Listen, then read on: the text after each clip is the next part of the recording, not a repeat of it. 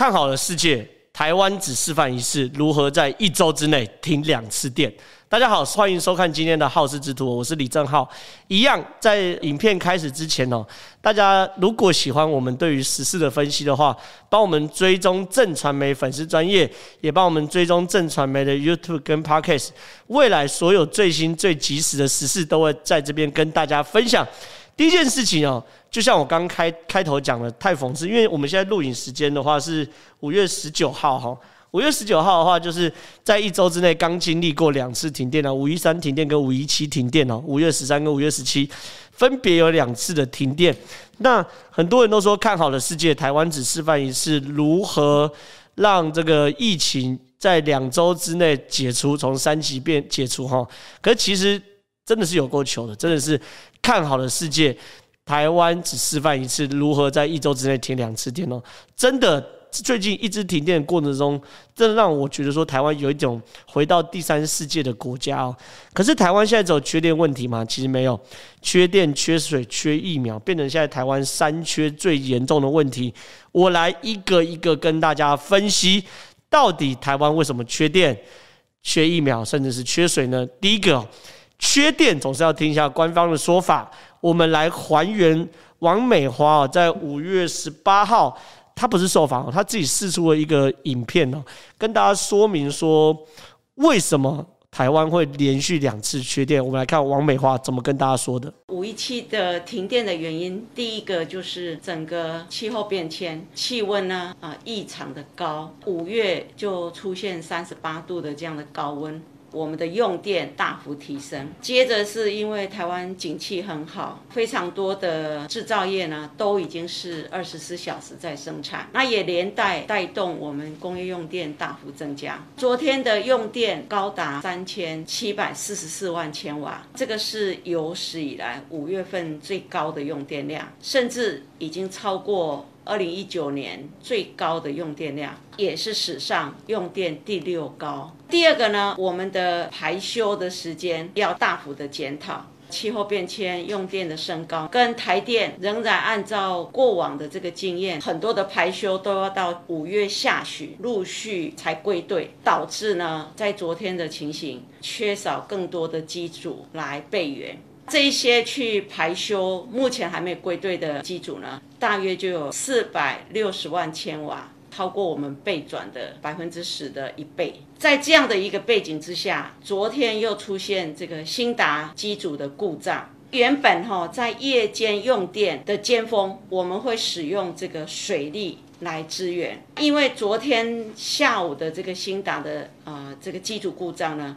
我们的水力的备援从下午就开始大幅的启动，在晚上尖峰的时候呢，水力的机组已经用完了，所以造成供电的紧绷。所以刚王美花讲了这么久，其实坦白说啦，我帮大家整理一下，第一件事情是说，哎，因为现在气候异常，吼。天气太热，导致台湾用电量大幅提升啊。第二件事情是呢，台湾景气太好了，很多制造业都在赶工啊，吼，带动工业用电大幅提升。第三件事情呢是税收，吼，台电过去的税收都排在九月到五月，哈，很多机组呢要到五月下旬，甚至是六月才陆续归队，导致呢我们现在忽然缺电的原因是很多机组都在维修啊，没有没有发电，我们当然会缺电。第四件事情呢，就是水力发电，诶不够哈，因为它到晚上的时候水力用完了，所以导致后续停电的问题。那几件事情，我想问大家，就说照王美花这种讲法，因为王美花讲完之后呢，他就说了，下一个礼拜呢，他要干嘛？他要做所谓的检讨报告，哦，要求台电在一周之内写检讨报告。可是我想问大家，如果照王美花这样的说法，他的缺电检讨报告要怎么写？他说第一件事情是整体气候变迁。气候变得异常热，所以导致用电量提高，所以他要发函给玉皇大帝，说明年的五月天气不可以这么热吗？做得到吗？不可能嘛。他讲第二个可能是台湾景气好，所以这个工厂都大幅提开开工，那他是要规定台商不可以回流，不要回来台湾的设厂自产的吗？他要规定工厂不能再接单了吗？它规定股市从一万多点变回原来的八千点吗？不可能嘛！第三个点，台电沿袭过去的经验，机组税收在九月到五月。为什么机组要在九月到五月税收？因为六七八这三个月是最热的嘛，最热的时候，最热的几个月不可能岁修，因为机组要全开，所以呢，只能到九月开始慢慢变凉了，秋天了，然后甚至是冬天才开始岁修。那以后不岁修了吗？还是说岁修时间缩短？哎。每一台机器能够岁修时间都是固定的，你岁修时间缩短，其实表表示的是你的危险会更加，呃，你的安全系数会降低。难道未来不岁修吗？你还是得岁修啊。第四点，水利备援从下午就开始启动，直到晚上水利机组用完。简单讲，水不够啦，因为水利发电是用水库的水嘛，现在水库都没水，你要怎么水利发电？那我要问你要怎么样？要求以后海龙王四五月、三四月一定要给我下梅雨吗？你没有一件事情可以解决吗？就是今天对于台湾的用电的问题，你如果把这件事情归咎于气候异常，归咎于岁修，归咎于水太少，归咎于景气太好这些问题的话，你没有一个能够解决，因为这些东西都是你台电应该事先预估到的。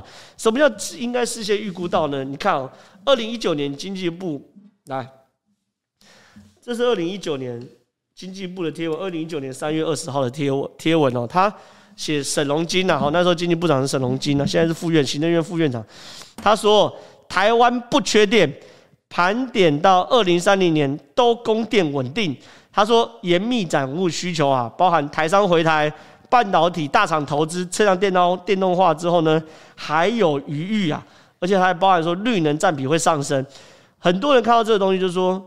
是怎样？我们一觉醒来来到二零三一，是不是我们睡个觉过了十年吗？所以说，其实台湾的问题就在于是我们从来没有一个政府官员哦，愿意去面对，好，面对我们真的缺电的事实哦。再来，我们要谈的事情是，因为这两次的停电，五一三跟五一七，他们都说。两次的停电都归咎于新南发电厂啊。第一次停电，新南发电厂跳两跳四机啊，少了两百五十五万千瓦的电。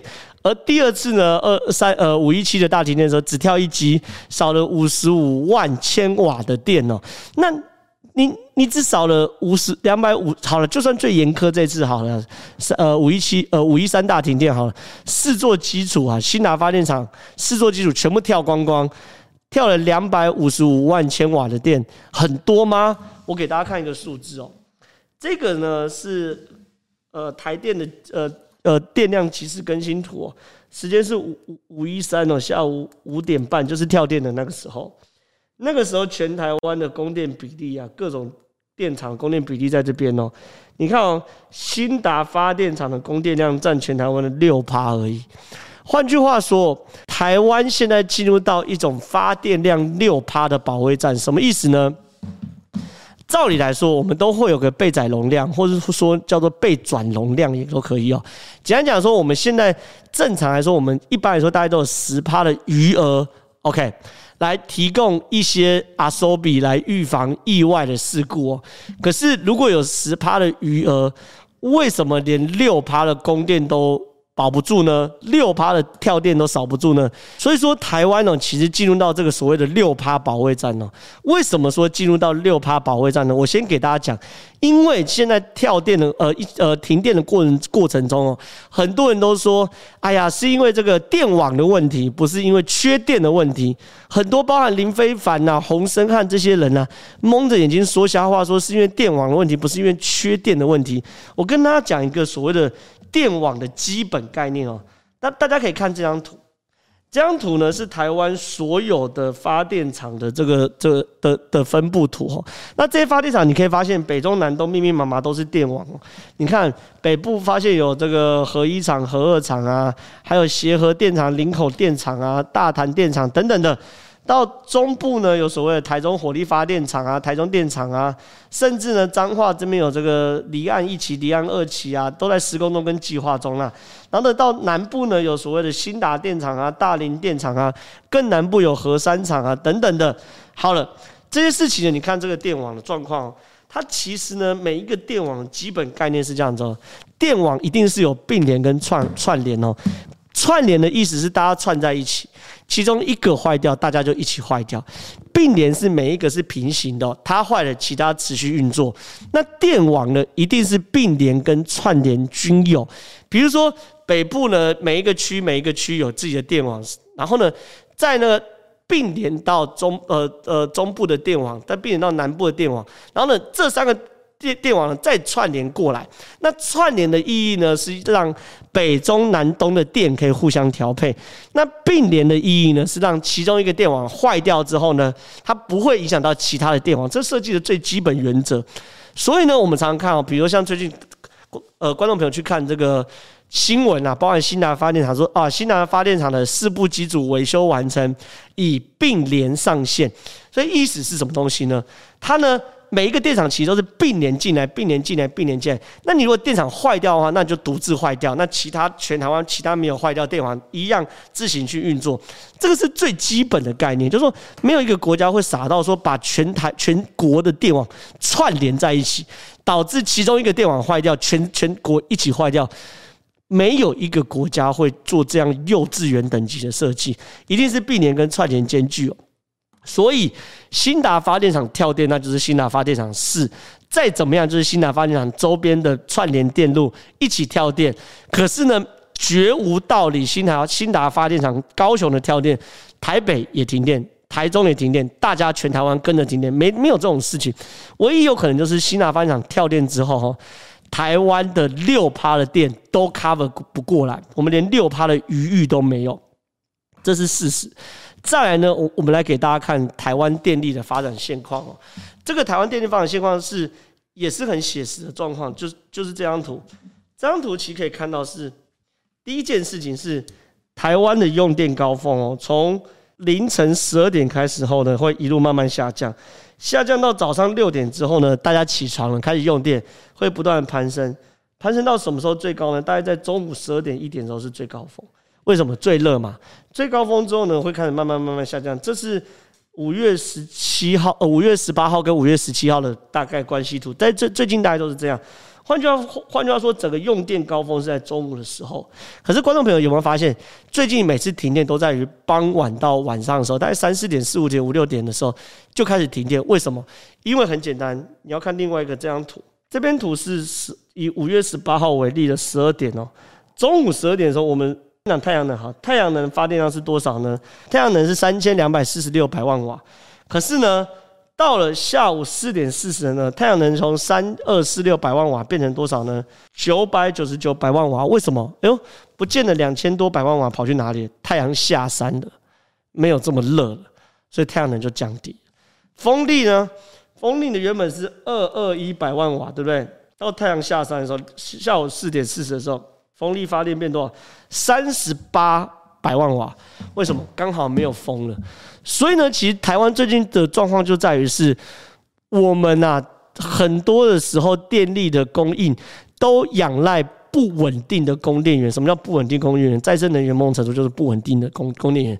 再生能源讲白叫做看天吃饭，有风的时候才有风力，有太阳的时候才有太阳能。而台湾的中午是用电高峰，确实你，你你你刚好有太阳能，确实是 cover 了过来。可是呢，到了傍晚，太阳能开始降低了，那你全台湾电力就不够了，因为你太阳能没了嘛。那你天然气跟火力嘛，火力呢，还有核电呢，本来这些电就是在台湾的供电环境中，确实是一个中间分子，非常重要。可是它的中间的那种基础的供应不够，所以才要靠呃再生能源来 cover 嘛。所以说台湾现在电力是处于一个极端脆弱状况，就是我们的那种阿苏比的方，所谓阿苏比就是预留的电力啊，其实都是一些不稳定的电力来预留。那这些事情你遇到意外的时候，那就必须拼运气哦。所以整件事情我们很可以打一个很好的比方，比如说每一个人都知道。我们过去都这样，假设我们呃赚三万块，三万块可能留五千块来做阿收比来做预留，做假设你有突发事件，哎，你可能撞车了，你可能跌倒了，你可能生病了，这五千块拿来做阿收比之用。可是呢，如果有一个人明明只赚两两万五千块，他说我有预留五千块去做预留，那这五千块预留怎么来的呢？很简单，他把这个刮刮乐中奖、统一发票中奖、老板给红包、爸妈给零用钱这种。可能有可能没有状况，预留为这五千块的话，那发生意外的时候就要拼运气哦。什么叫拼运气？就是看，哎呦，今天老老板有没有心情好，多给你一点钱；妈妈有没有心血来潮，多给你一点红包。然后呢，有没有运气好，刮刮乐中奖，发票中奖？如果有，哎，那我们就。发生突发事件就 cover 得来，如果没有发生突发事件就 cover 不过来，所以台湾现在的最根本问题是我们那个稳定的供应电量的那个基础不够，所以呢，我们才必须要预留。那所以说，当我们去预留那些东西，预留所谓的备转容量的时候，都是靠天然气啊、风力啊、水力等等看天吃饭的东西。所以台湾电当然不够。第二个，台湾需要面临的问题是，这个台湾的这个发电。是非常非常结构不均匀的，什么意思呢？给大家看这张图，这张图是北部的发电，红色代表电不够，绿色代表电够。你看全台湾哦，以北部来说，白天只有清晨啊，凌晨十二点到早上六点左右，电量是正的，好，绝大多数是不够的。那这个是中部呢？中部呢，清晨的电量一定不够，因为中部靠火力发电，中火，你晚上不可能烧煤，好，晚上不够。白天呢，有时候够，有时候不够，看什么？看中火有没有真的发电。OK，有时候卢秀燕觉得啊，空气不好就不准中火开开开了嘛，对不对？呃，罚金罚他们钱，那中火就没办法开。所以中部看运气，南部确实都全部都靠南部来供电。东部，抱歉，东部更惨，全部都是红的。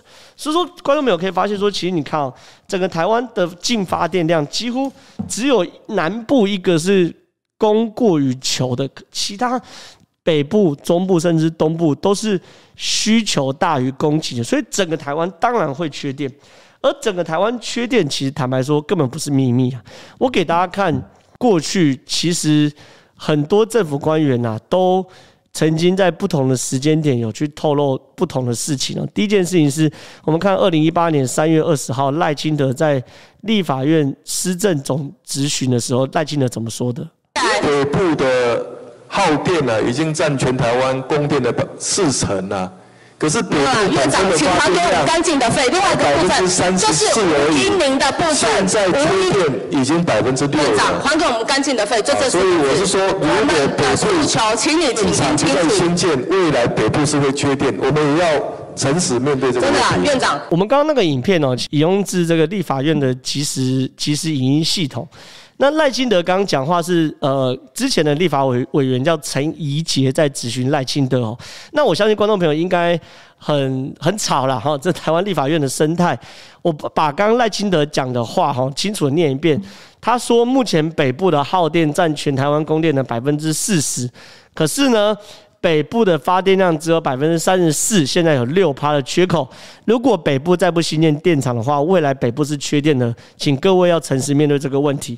看到没有，赖清德的魔术数字也是六趴，台湾确实进入到六趴的电源保卫战。我等下再跟大家讲，新达发电厂跳电跳的是六趴的电。赖清德在备询的时候说，台湾的发电量北部缺六趴，也是六趴。再来给大家看一个叫做杜子君的。杜子君是那个时候的经济部部长。杜子君，其实你看啊，这也是神预言。杜子君是国民党执政时期的经济部部长。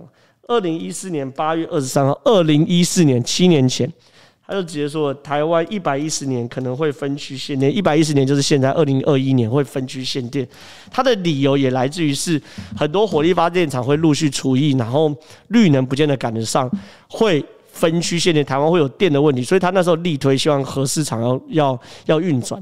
其实整个台湾啊，现在一路跟大家讲讲讲下来，大家可以发现，第一件事情，台湾确实是缺电，而且进入到六趴保卫战。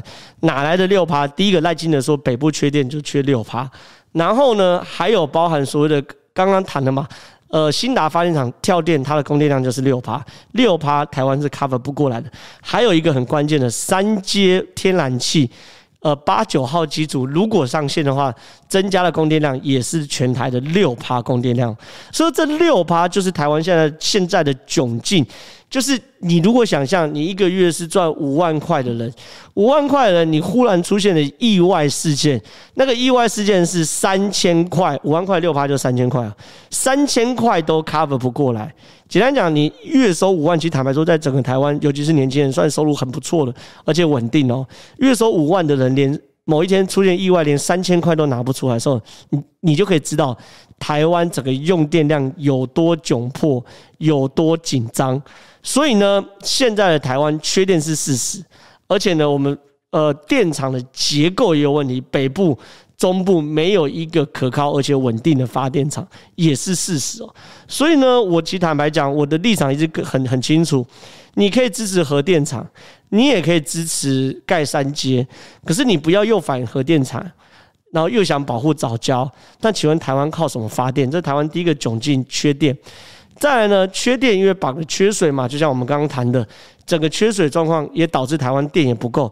我们还缺什么？我们还缺疫苗。很多人都在问说，我们台湾这个疫情到底何时才是尽头？我这样讲好了，没有尽头，除非我们疫苗要来了。我我给大家看以色列的案例哦，以色列就是一个非常非常典型的国家哦。它在疫苗施打前跟疫苗施打后状况是完全不一样。这个是以色列的疫情图，它在。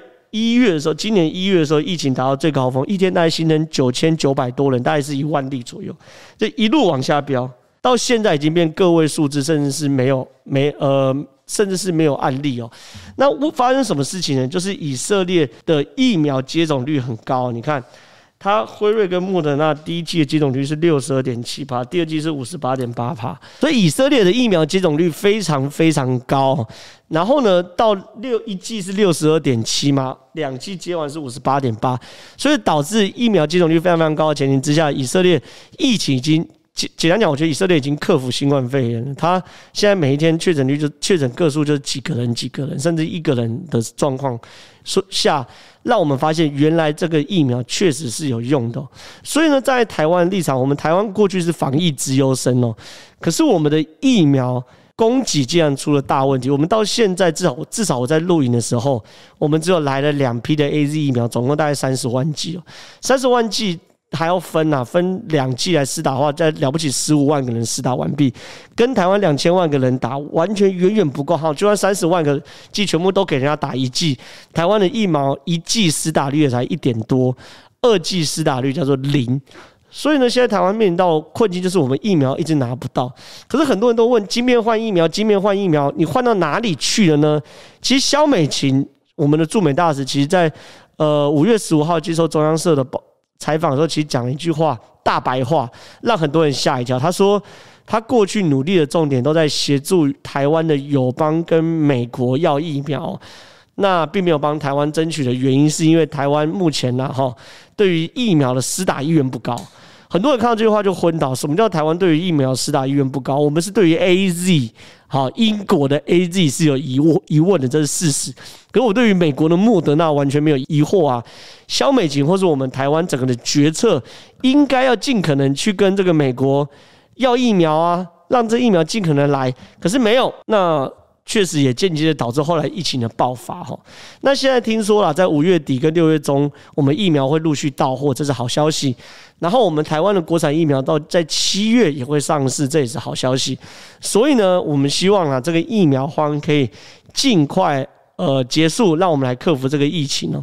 所以说整件事情来说，台湾目前确实面临到很大的困境是缺水，哈，缺水连带缺电。然后呢，接着又缺疫苗，这三缺的情况之下，确实第一个最现实的是造成我们非常多的不，你讲民怨也好，或是民生的不方便也好，确实发生这些事情。那第二件事情呢，也让我们对于这个现在执政党支持度也多少反映在民调上面。现在执政党支支持度也开始下滑，所以说其实大家都很担心这件事情啊，所以希望尽快啦，我们可以。度过这个疯狂的五月，然后六七月的时候，呃，看是台风或是雨季可以尽快过来，然后疫苗也可以尽快过来，让我们尽快度过这个疯狂五月。谢谢大家。